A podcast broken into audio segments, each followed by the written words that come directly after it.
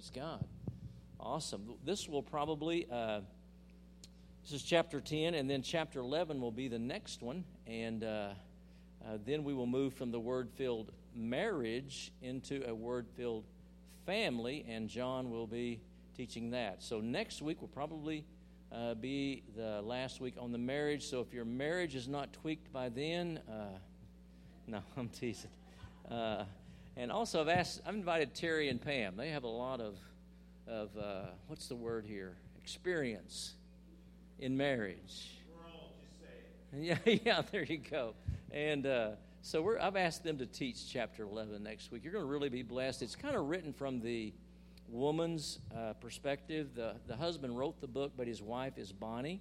And if you read at the start of chapter 11, it talks about uh, she pretty well wrote a lot of chapter 11. So it's kind of from a, a woman's perspective. But we will also, it's also going to be good because it's, it's how to love your man uh, spiritually, physically, emotionally. And so, really going to be some great stuff. And I know they're going to do a, a great job on it. So, look forward to that next week. And again, mention also, uh, and we'll really hit this Sunday, if you know of someone in this church, child, uh, uh, older person, whatever, that has not been water baptized and they would like to be, we're going to be doing that on the 21st at Terry and Pam's at 6 o'clock. So uh, we'll hit that some more. I think we have three signed up so far. So uh, remember that. Thank you, Lisa, for getting the handout. Huh? T shirts. Okay, yes. And also, if you would like uh, another t shirt, we, we have, we've sold out of the second batch in some sizes. So we are going to be making another order. And say you've got a black one and you want the blue or the red or the purple, uh, see Sheila, and she'll get your size and the color you want. And I think they're $13 for adult and 11 for children. So remember that. How many like your t shirts? Amen. Amen. There's some of them here tonight. One, two, three or so. So, amen. I gave Jonathan my blue one, didn't I? I was looking for that the other day, and I thought, what did I do with that? Jonathan has it, but I blessed you with it, so it's yours, okay? God's good. Yep, that's right. That's right. Anyway. okay, you can keep it. I would have got mayonnaise if I'd been you wearing it. So mustard, no. That's not cool. Not cool. No. All right, chapter 10. We kind of taking a break from the really nitty gritty of marriage. Last week it was, to, to a country boy, it was intense a little bit for me. So this week we're kind of taking a, a break from it. We're going to look at Peter. And Peter is one of my favorite characters in the Bible. And uh, so we're going to look at him. And the main, the main theme of this whole chapter is triumph through failures with our God of new beginnings. Aren't you glad it's never too late to start over? Amen. Is there a lot of failures in this? Is there, is there some failures in this room? Are there some victories in this room? Which one are we going to emphasize? The victories. That's what God does. We're going to find that out tonight. He doesn't emphasize or remember even our failures. We are the ones that remember them, and then friends and people that know us, they may even identify us as, yeah, that guy that, you know, ran off and, blah, blah, blah, whatever, you know. Uh, but not in the kingdom of God. He washes you as far as the east is from the west. Great is his forgiveness. Amen. So that's kind of what this is about. Uh, this is not in your book, but at the very start, when I, when I think of God's mercy and grace, I think of Lamentations 3 22 through 23. You can write this in on the, on the side column of your book. On, I'm on page 131 on chapter 10. Uh, through the Lord's mercies, we are not consumed because his compassions, what? Fail not. They are what? New every morning. Great is your faithfulness. Anybody ever had a rough day? You know, me too. And you've laid there sometimes till the wee hours of the morning, you know, uh, remembering it, hashing it, rehashing it, trying to, you know, coulda, shoulda, woulda, blah, blah, blah, whatever you want to. Oh, if I'd only, if I could. You know, all of this stuff. But one thing you need to know is this when you ask God to wash this, Lord, just, I repent of this. His mercy is new again that morning. It's as if it never happened. Amen. Great is his faithfulness. So that's kind of, I wanted to start this chapter off with that. And then, you know, in the book there, it also mentions Joel 2 25. I don't know that I gave that to you, Bev, but it's so I will restore to you the years that the swarming locust has eaten. Anybody had a few wasted years? Let's be honest. Too many. Me too. I can think of a season in my life of about six years where uh, there was a little bit of God in there, but there was a lot of bit of a lot of David and the flesh in those in those years. So uh, I'm thankful that He can restore what the locust and the cankerworm has tried to eat up. So he talks here in the first page about uh, God is a God of new beginnings. Every day starts new and fresh, uh, 60 minutes per hour. Uh, three months uh, is a season, and spring turns into summer, summer turns into fall, fall into winter. And there are seasons, aren't there? Not only physically upon this earth, but in our life. So, uh, the, the thing that he really points out is we can repent and start over again anytime we choose to. Amen. I'm thankful for that. So let's start here on on Peter on uh, page 132. I love Peter. As I said, he was impetuous, he was impulsive, he was emotional roller coaster sometimes, wasn't he? All over the place. Mad, sad, glad, angry, you know, just just a, a, rolling emotional roller coaster.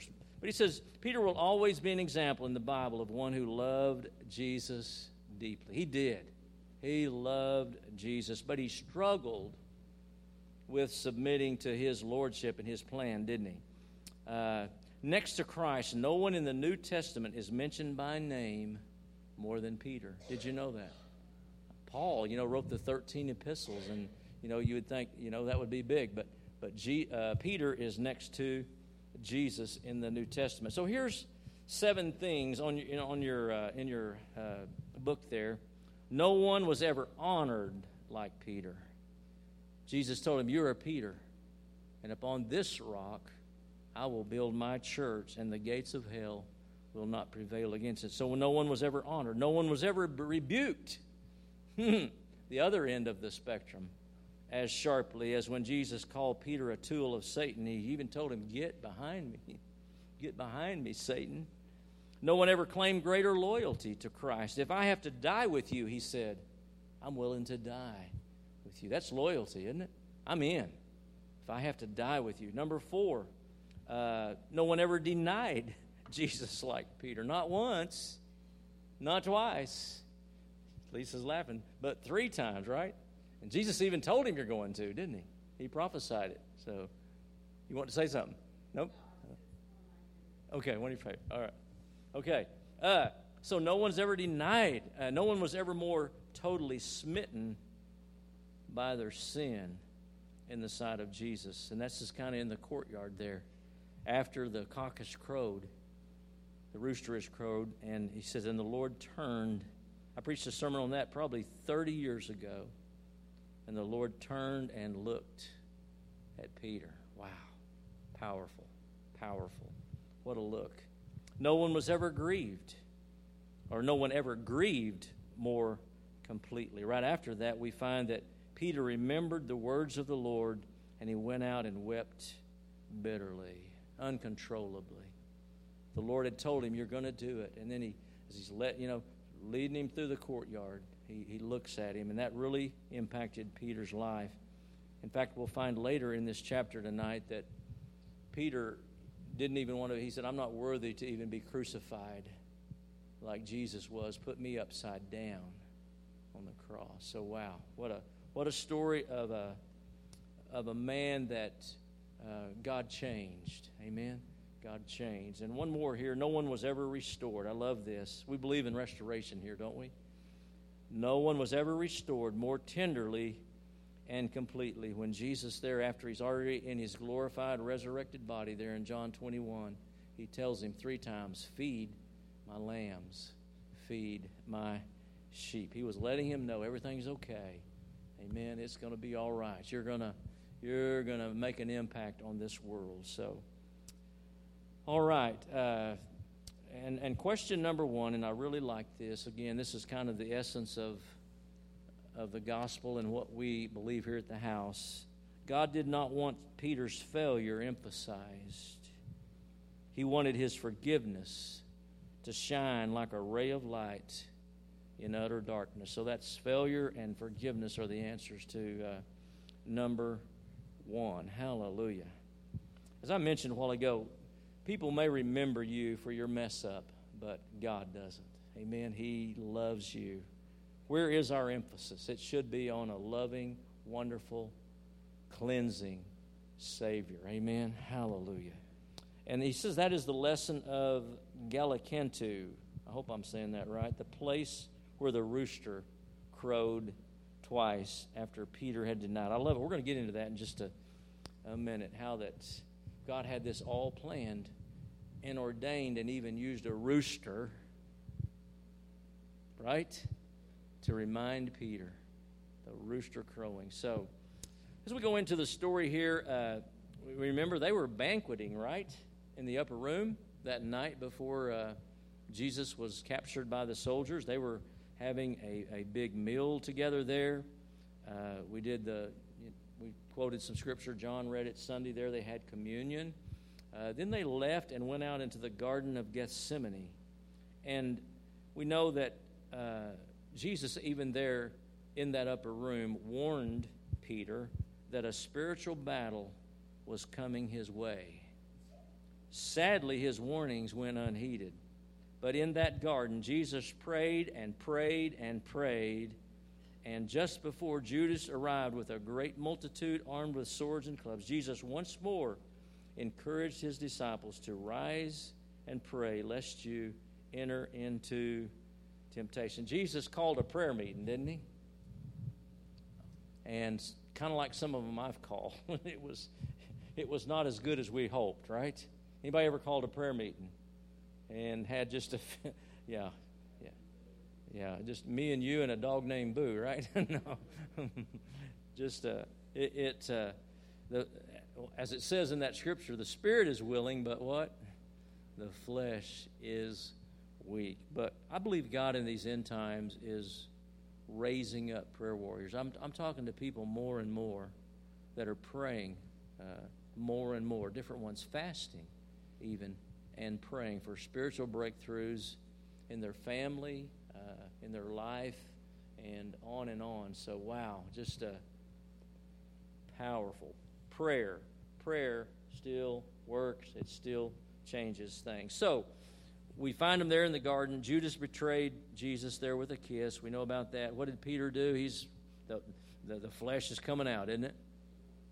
Grabs his sword and he's going for his head, wasn't he? But the guy ducked or turned sideways and uh, he got his ear. And man, what a miracle of healing right here. You know, just reach down, picks the ear up, and there you go. Let's surgery right there. That just blows me away, doesn't it, you? Just a powerful miracle right there, even before, you know, here he is heading to the to the cross in anguish. We know that because he had just, Bible just said, his sweat was as great drops of blood falling down to the ground, but yet he had time to make things right uh, there in the garden. So, uh, Peter, again, impulsive, grabs it you know, Jesus, as, as the word says so eloquent, eloquently, he could have called six legions, ten thousands of angels if he needed someone to protect him, right? He didn't need that. Uh, and, and, they didn't really understand here. I, I like what it says here on page 133. Jesus needed Peter and the other disciples to get ready spiritually, but they still had failed to understand the gravity of the situation. They were still in the physical battle, weren't they? Is there a difference? Yes. Yes, very much so. They didn't comprehend what was really going on here in the spirit world. The disciples at this point all forsook Jesus. fled, I'm out of here. Because John Mark was always hanging around, some believe that Mark uh, 14 there references to a certain young man following Jesus, wrapped only with a linen cloth around his naked body. That could have been Mark. The mob traveled then from Gethsemane uh, along the Kidron Valley over to the courtyard, and they get before Caiaphas. And, uh, you know, I like what it says here in the book about as they crossed over that brook, that it was probably running dark red with the blood of 250,000 sheep that had been slain at the Passover. Wow, that, that really uh, jumped out at me. They had been, you know, it was right there in Passover, and all the, the, the blood from the sacrifices was running down that, that brook. And I don't know, I haven't had a chance to really reflect upon that, but wow, just uh, going right over that book, right over that brook, Kidron, on the way to the examination by Caiaphas. It says in Simon Peter, the bottom of your page, followed Jesus, and so did another disciple. Now, that disciple was known to the high priest and went with Jesus into the courtyard of the high priest. But Peter stood at the door outside. And this is, of course, John. Then John, the other, or then the other disciple who was known to the high priest, went out and spoke to her who kept the door and brought Peter into the inner chamber there. So let's look, number one, at Peter's steps to defeat. Are there, is there a pattern here? That we see. We're going to see five things as we uh, dive off in here, uh, five danger signals uh, that caused uh, Peter to, to, to fail here. Uh, Peter was trying to take on the whole world in his own strength, physically, wasn't he? Do we do that sometimes in our battles that we face? Try to, especially us men, sometimes we I can handle this. You know, I can handle this. And and I'm sure there's some ladies too. You know, we we live in this in this physical world, so so many times we go to that as the first uh, resource. When God help us to get to the place where we recognize what is going on and head for the spiritual first. We even talked about a little bit of this last night in our ministers training class how that when we're sick who do we call first? Should be, should be on God, God the healer. But so many, oh man, I better get a hold of my doctor. You know, I'm blah blah blah. I got this, got got that. Uh, can God heal you in the same way He forgives you? Amen. Hallelujah. Heals all of our diseases and, and forgives all of our sins. So, so many times we too, as I just said, uh, we try to handle things in our own strength instead of His strength. We're going to have a scripture tonight that talks about that His strength is perfect when our strength is not. We must come to that place where we can rely on Him more and more. Are you finding that out? More and more. Dependence on God. Hallelujah. Peter, by going into that courtyard, courtyard, was now walking with people who were enemies of the Lord. Whoa. He's kind of identifying by going into that courtyard with the ones there that are actually uh, in the process of doing, a, you know, stirring up the stuff against Jesus Christ. So he's, he's, and, and it happens that way sometimes, doesn't it? In our own physical lives, if we're not careful, we can begin to identify with uh, someone that we shouldn't be, that is really dragging us down instead of moving us upward. We have to be spiritually sensitive enough to the Holy Spirit to realize when someone's taking us in a direction that God is not behind. Amen? Are y'all with me? Is it important? Hallelujah. So, Let's, let's jump into this. Let's, let's read Mark 14, 27 through 30, and we'll, uh, then we'll jump into these five uh, danger signs. Then Jesus said to them, All of you will be made to stumble because of me this night, for it is written, I will strike the shepherd, and the sheep will be scattered. But after I've been raised, I will go before you to Galilee. Peter said to him, Even if all are made to stumble, yet I will not be. Jesus said to him, Assuredly, I say to you that today, even this very night, before the rooster crows twice, you will deny me three times. All right? That's the context here tonight. So, number one, Peter boasted too loudly. What is that a sign of? Pride, isn't it? I got this. I can handle this. I'm, I'm Peter, man. Hallelujah. Huh?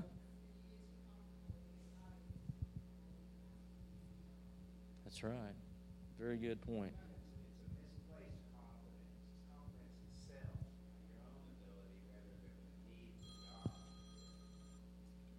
Amen. I thought I'd turn that off. But yeah, it's a confidence in, uh, as Terry just said, in your own ability or your own flesh. We mentioned that Sunday some, didn't we? Self promoting, self exalting, self, you know, we, we uh, uh, tend to gravitate to that sometimes if we're not staying in the Word of God. Amen? So he, he boasted, you know, uh, uh, very loudly here, too loudly. Uh, he says here, uh, and, and we said this earlier, a statement from Peter such as this was not, it was, he was not acting in the spiritual, but in the physical. Uh, second, I love 1 Corinthians 10 12, and it says this in the book. Let him who thinks he stands take heed lest he fall. We can look at somebody and go, man, I would never, I would never allow that to happen to me. How in the world did you allow that to happen to you? My goodness, you know, blah, blah. Yeah, right. Yeah. You probably do something worse. Amen. So, uh, yeah, it's uh, we can always see the the little splinter in someone else's eye, can't we? And uh, forget about the two before that's in our own. So he boasted, number one, too loudly. That's a danger sign. On your handout there, it's question uh, number two. He boasted too loudly, and pride is a sign of it's a sign of giving in to pride. Number two, Peter prayed too sparingly. Ouch. Does that hurt? Could we pray more, church? Amen. Amen. You know, we talk about it, and uh, again, the times when I do, when I'm up on my prayer life, I'll tell you this the day goes so much better. The week goes so much better. Amen. You can feel it, can't you? Just one, uh, what is that thing about one seven days makes one week? I can't remember the little saying, but yeah, some people hardly ever pray. You know, they just come to church and they, they may bow their heads in prayer when someone else is praying. I think, how in the world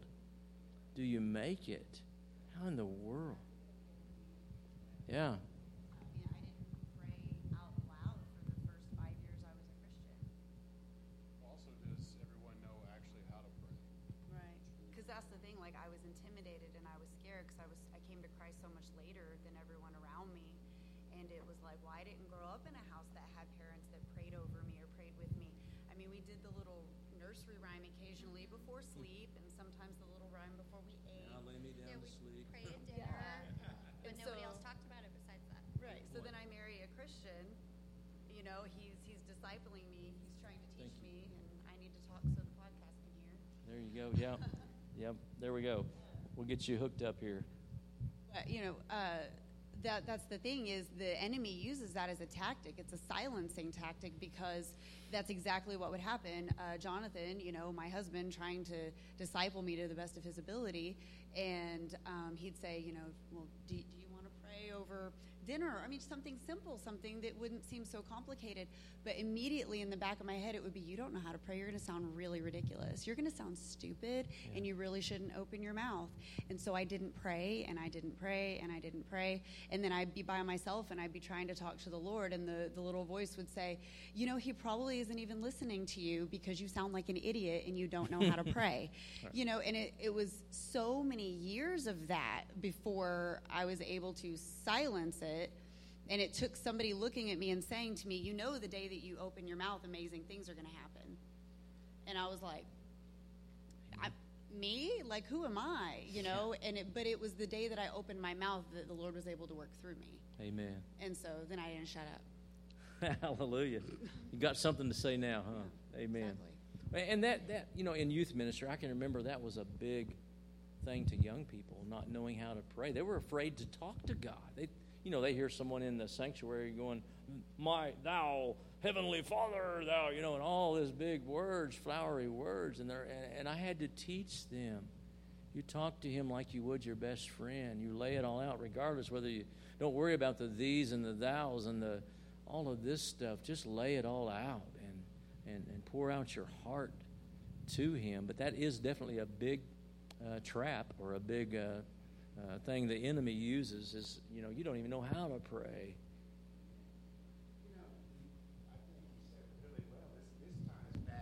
first thing that you said. Uh, people who don't pray, and I'm like you, Pastor, how do you do that? I mean, I, I was there. But when you don't have a prayer life, then again, it's that you misplace your confidence. If you're not praying and you don't have a prayer life, you're relying on self. And all your confidence is what can I do to make this, you know? And you're going to fail every time, you know, if you're trying to be spiritual at all, you know. Good So- point. Al- Also, it's real important how we pray because probably all of us in this room are like, I mean, I'm always praying. If I'm in the garden, I'm praying. If I'm driving down the road, but we have to go into the prayer closet and spend. The Lord wants us to put aside our busyness, and so those are two different kinds of prayer. It's the prayer being Yeah. constant, mm-hmm. but then there's something about going and you know just getting The quiet inner and giving him everything. And I can tell you from experience that he will expand time, just like he does with tithe. You know, you'll just miraculously have more money or whatever, or favor in that area. If you would put aside and go into the prayer closet and spend that hour, or, you know, hopefully, you, it's not like there's a time limit, but he'll expand your time and you'll get more done. Yeah. Amen. And that's when he's, he speaks back to you. Yeah. I mean, because I'm like, I'm driving down the road, I'm praying, I pray constantly, but when I hear the voice of God, it's that time I set aside and just bask in His No other presence. focus. Really, He does more talking than I do, you know. Like Amen. when I came downstairs this morning and I, he had, or came back from praying, we went and prayed for the schools early this morning. And when I came in the house, I knew Terry had been in there praying. And he'd been in there for about 45 minutes, and I could just feel the presence of God in the house. Presence. Amen. Powerful. Powerful. Hallelujah. Prayer is so important. We cannot uh, say it enough. And again, it's. Uh, we, we pray, you know, driving the car, we pray, but as they said, when you go into the inner chamber, and you, it's just you and God and it's quality time, and you're not doing something else while you're talking to God, then that is when He speaks to you and gives you sermons and gives you visions and revelation and all kinds of all kinds of things. Hallelujah. So Peter prayed too sparingly was another uh, uh, danger signal. Number three, he slept too soundly. I like that. Yeah, I think to say, yeah.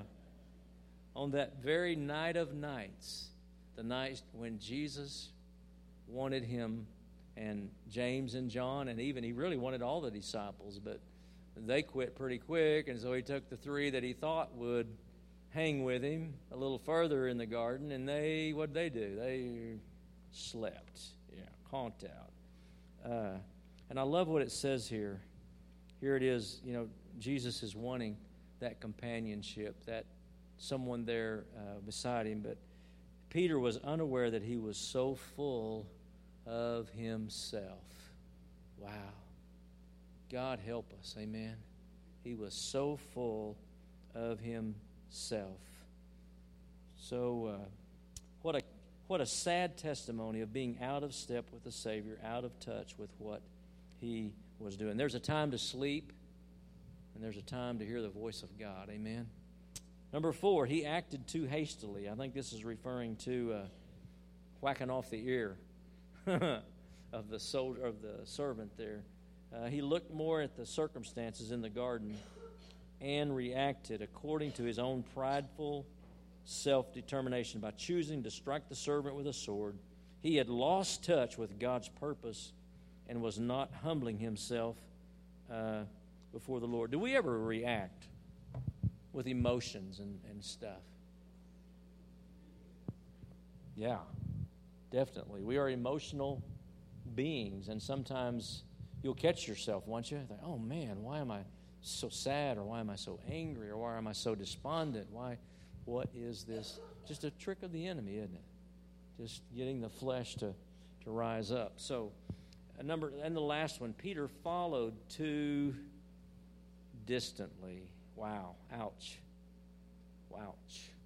Man, do we need to be close? What does James say? Draw close to me, and I'll get close to you. What is that? James 4 17, maybe, somewhere like that. You draw near unto me, and I will draw near unto you. So it's a dangerous thing to be getting too far away from God. And I touched on this, I think, a little bit Sunday. Some people just want enough of Jesus to make it in. You know, you know, I, I love Jesus. I love Jesus, and I believe in Jesus, and I'm, I'm going to try to come to church at least on Easter and Christmas. And uh, but you know, uh, blah blah blah. Uh, no, that that's falling pretty far off. Things can happen, can't they? Things can happen when we get too far away from the Master. We can see it time and time again in people's lives. Peter's, my own, uh, some of you sitting here tonight. When we get too far away, it's uh, huh? Misery. Yeah, yeah. And what happens is two maidens, two servant girls, come up to him. You know, they're in the garden. It talks about it here under this one. He was twice pressured by one of the servant girls, and he was pressured by those who stood around him and reacted by cursing and swearing. You get around the wrong crowd, it's amazing how quick you can revert back to the flesh. Amen. We should be the the light and the salt, you know, if we've been living close to the Lord, but we if we haven't been and we're like I said, following way back here and we get around some other people, they can the devil will suck you in quick. I don't I can't tell you how many times I have prayed with young people in the altar on Sunday night, crying out to God for what they had done on Friday night. And then lo and behold, the next Friday night rolled around and they would be right back doing the things.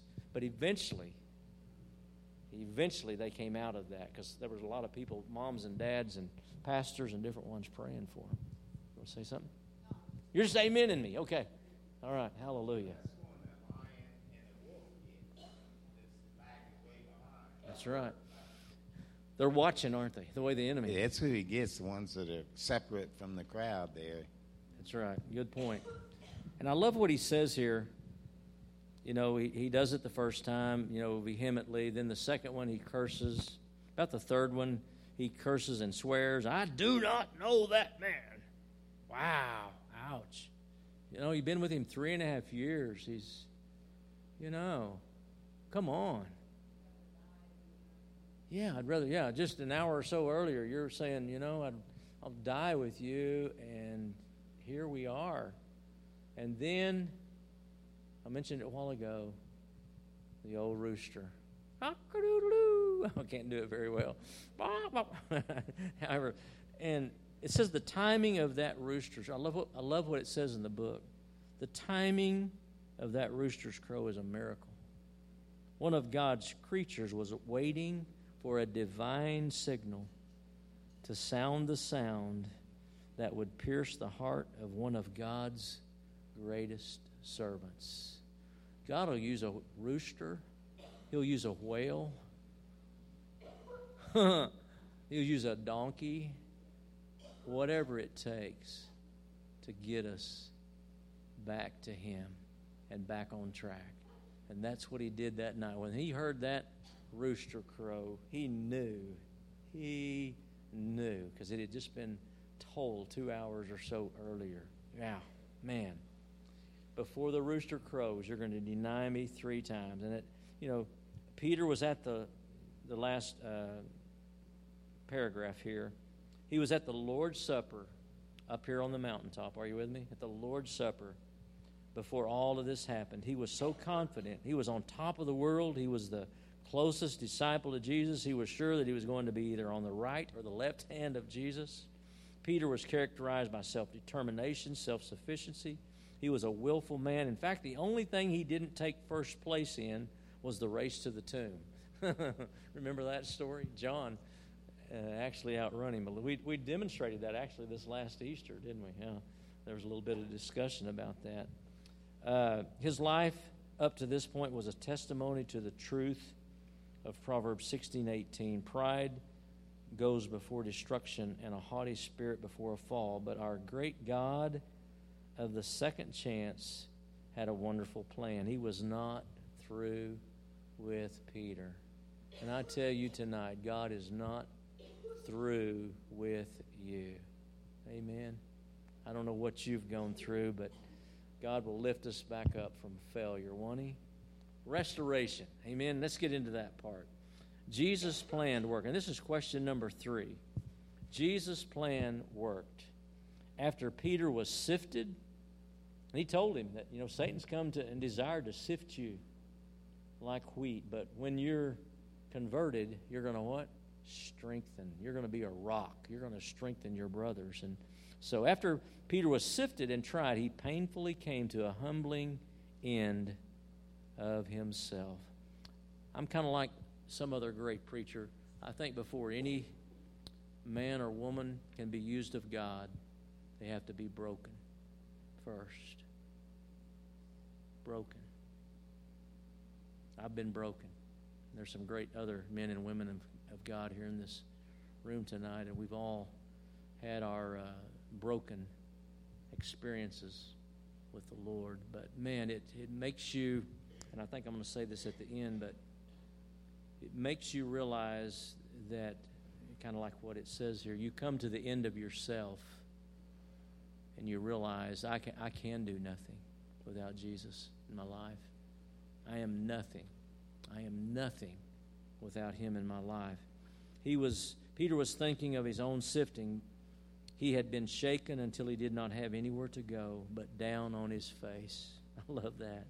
He then went on to share you are uh, you know in, in one of his epistles there first Peter. He said there's going to be various trials just like I was that the genuineness of your faith being much more precious than gold that perishes though it is tested by fire may be found to praise and honor and glory at the revelation of Jesus Christ. Lisa preached a sermon on this back a few months ago, being tried in the fire. God, here's question number four. I wanted to put it on your question deal twice. God never emphasizes failures, He emphasizes His forgiveness so that He gets the praise and the honor and the glory. Amen. Isn't that what ministry's about? Giving Him all the praise and the honor and the glory. Hallelujah. Thank you, Jesus. Any child of God can come back to Him at any moment from any sin and any failure. There's nothing. Amen. Anyone born of the Lord Jesus Christ can receive. I love this. He's quoting 1 John 1 9. If we confess our sins, He's what? Faithful and just to forgive us our sins and cleanse us from all unrighteousness. Period. Have you got that, church? When the devil comes to try to remind you of your past, amen, you can quote that right there. And you can also, I always tell everybody, you can remind him of his future. Amen. Hallelujah. I, stand, I, I plan on being there uh, when you're thrown into the abyss. Amen. So, uh, let's see.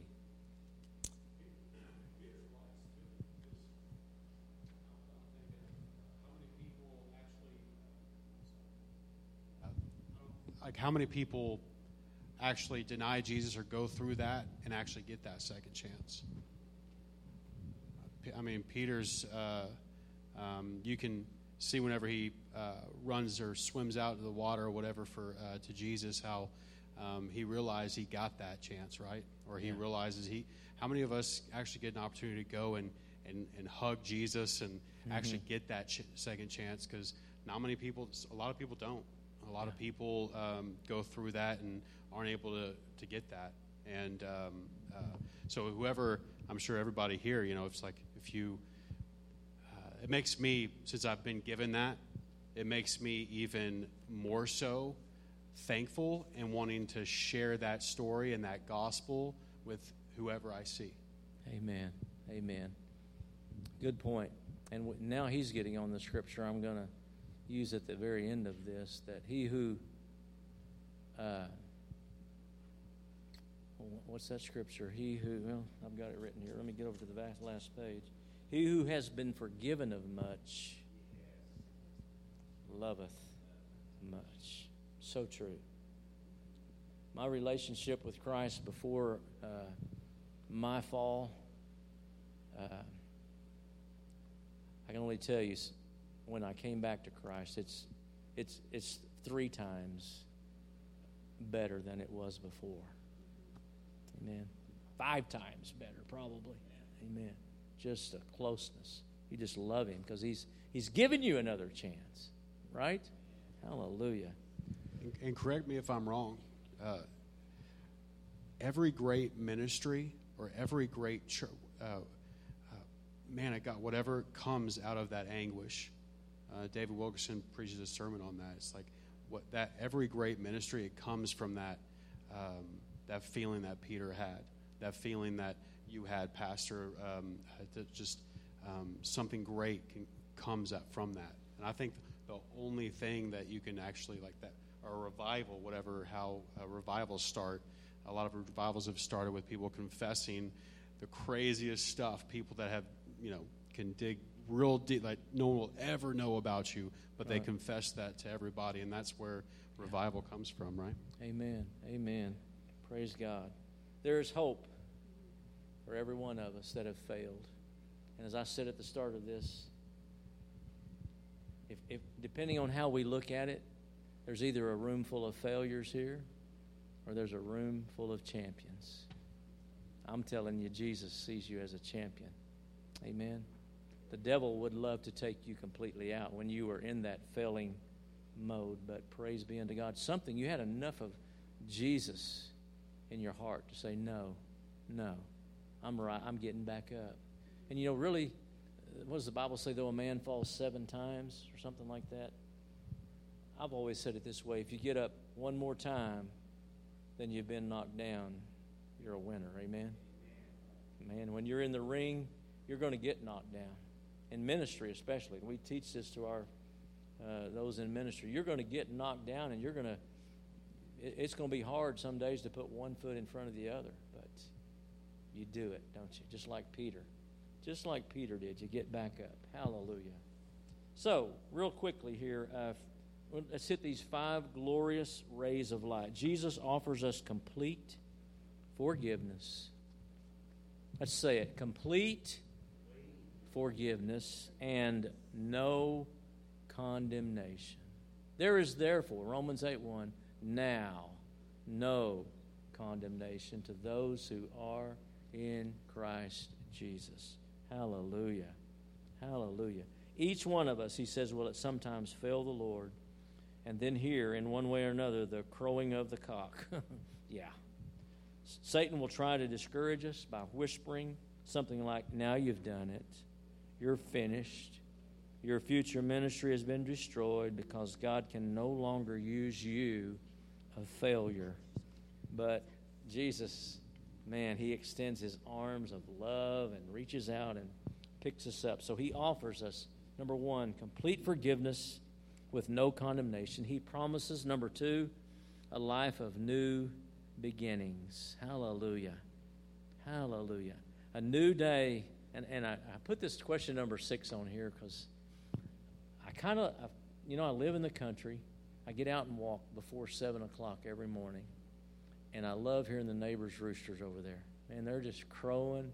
It's a new day. And he says here, a new day was uh, the miracle of the rock of the cock crowing told Peter that a new day was dawning. So that's the answer to number six. A rooster's call always means a new day is dawning. I put, I like roosters. Amen. His mercies, as we said at the start, are new every morning. Hallelujah. New beginnings. If your marriage has been in turmoil, you've been struggling, there's been, what's the word here?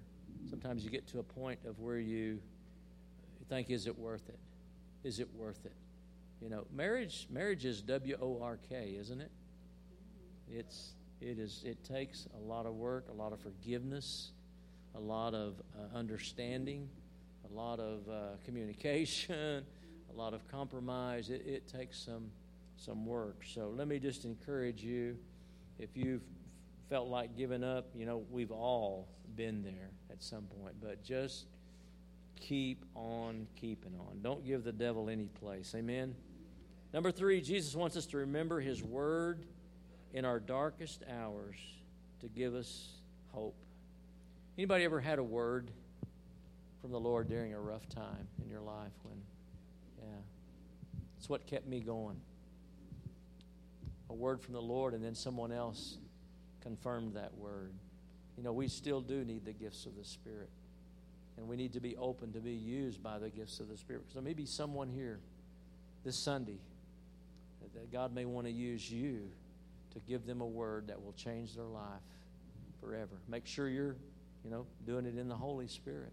You're anointed of the Holy Spirit, but don't quench the Spirit. Do not quench the Spirit. God gives you a word, uh, it, it, life and death. It could be a matter of life and death for that for that person. So, again, remember His word in our darkest hours. And He He says here uh, in Luke 22 61, under number three. He remembered the word of the Lord. What's he talking about? If you back up, let's back up to, to 22, verse 31 through 34. I'm pretty sure I gave it to you, Bev. Are you back there? There it is. Here we are. And the Lord said to Simon, Simon, indeed, here, here's the word from the Lord Satan has asked for you that he may sift you as wheat. But I've prayed for you that your faith will not fail. And when you have returned to me, he knew he was going to forsake him, didn't he? And deny him. The rooster's going to crow, all of this stuff. Strengthen your brethren. But he said to him, Lord, I'm ready to go with you, both to prison and to death. Then he said, I tell you, Peter, the rooster shall not crow this day before you deny three times that you know me. This is in verse 34. We go through all this stuff. We get down to verse 61, and it says here that Peter remembered the word of the Lord. Wow. Oh, there's nothing like a word in your spirit. Amen? When God gives you a word. Number four, and I'm hurrying. And I want to say this tonight on that. Some people say, well, I haven't had a word from the Lord in a while. Well, focus on the last one He gave you. Amen. Just keep remembering that one and, and letting it stir. And, and, and I use the word chew on it. Meditate on the last word that He spoke into your life. Number four, Jesus is in control of all the events surrounding our lives. The crowing of the, of the rooster was much more than a miracle that fulfilled our Lord's words. It was also a special message to Peter, a message that helped to restore him to fellowship again. All right? Hallelujah. Some of the things that are happening in your life right now could very well be orchestrated by the Lord. Amen? And, and, and for a reason. Amen? You can look, you'll look back at it. And I, feel that for somebody tonight. Some of the events, some of the things happening in your life, God's going to turn it completely around, and you're going to look back at this day, and, and you're going to go and strengthen somebody else through the through the test that you went through during this season in your life. So, wow, he'll, he'll as I said earlier, he'll use a rooster, he'll use whatever. Hallelujah. He talks about here. Uh, remember us talking Sunday about alignment and assignment. Uh, however, the Lord wants us to realize that there are no such things. Only the appointments of God. It's a divine appointment sometimes, isn't it? Which He works for the good of those who love Him. Number five, we're wrapping up. Jesus wants us to know that He is watching over us in our darkest hour. Uh, his hands are on you. Hallelujah. Hallelujah. And it talks here about Him looking at Him, and we mentioned that earlier. Uh, and use an example of when the disciples were in the boat during the storm. He was watching. I mean, you know, He was watching over them. And He came to them right in the middle of that storm, didn't He? He saw it. And he, he knew they were in trouble. He comes walking to them on the water, and He says this. He's, I love this. He's always watching us, and He's always rescuing us. He loves us, doesn't He? Praise God. Hallelujah. Last uh, two questions here. Number eight. No failures are permanent. Did we get number seven? Jesus knew exactly where Peter was both physically and spiritually. Number eight, no failures are permanent. Everybody say amen. And notice, I, I never capitalize Satan, whether it's the start of the sentence or whenever. I, I just, I'm never gonna, I'm never gonna let him think he's anything in my life. So Satan wants our sins and failures to convince us to give up. Hallelujah. But number nine, and this is in your book, I, I, I put name 10 weak and sinful Bible characters that God has worked through. There's a bunch of them, aren't there? I think it lists about 15. I put down Noah, Abraham, Isaac, Moses, Joshua, Gideon, Samson, David, Elijah, Jonah. That were some of the ones that I put on my piece of paper, but you can put your own uh, ones that you want. And then lastly, number 10, the disciples' failures were only temporary. By his power, they turned the world upside down for Jesus Christ. Did you enjoy this, the story? Anybody read the story about standing before Gabriel? Can I read that in closing? Y'all got two more minutes? All right. Uh, it talks about uh, when the angel Gabriel greets Jesus after his ascension back to heaven. He says, Master, you died for the world, did you not? To which the Lord says, Yes. You must have suffered much, the angel says, and Jesus says, Yes. Do they all know that you died for them? Gabriel continues, No, only a few in Palestine know about it so far. Jesus says, Well, then, what is your plan for telling the rest of the world that you shed your blood for them? Jesus responds and says, Well, I asked Peter and James and John and Andrew and a few others if they would make it the business of their lives to tell others. And then the ones that they tell could tell others. And then they in turn could tell others. And finally, it would reach the furthest corner of the earth, and all would know the thrill and the power of the gospel. But suppose Peter fails. And suppose after a while John just doesn't tell anyone. And what if James and Andrew are ashamed or afraid? Then what? Gabriel asked. I have no other plans, Jesus is said to have answered. I'm counting entirely on them. Is he counting on us? Amen. Let's stand together. Hallelujah. Thank you, Lord. Just want to tell you, your story is not over. The last page of the last chapter of your life has not been written. Amen. If you're here tonight and you've known failure in your life, man, what a what a great chapter here. This is one I would I would keep this this chapter 10 and remember it. If you ever get to a point in your life where the enemy is making you feel like a failure, like you've accomplished nothing, uh, you just come back and reread this. So so powerful. Lord, thank you for a God of second chances and third chances and on and on. God, great is your faithfulness as we said at the very start of this class. Your mercies are new every morning. God, I thank you that you're raising up men and women in this end time, God, that the enemy will attack, but because of the relationship that they have with you, God, it'll be like nothing. They will recognize quickly what the enemy's doing. They are warriors, they've been in the battle before. They know how to fight. They are well trained. They are well versed in the Word of God, and they know how to use the weapons of their warfare. Lord, they have the sword of the Spirit in their hand, the Word of God. They have the shield of faith to quench all the fiery darts of the enemy.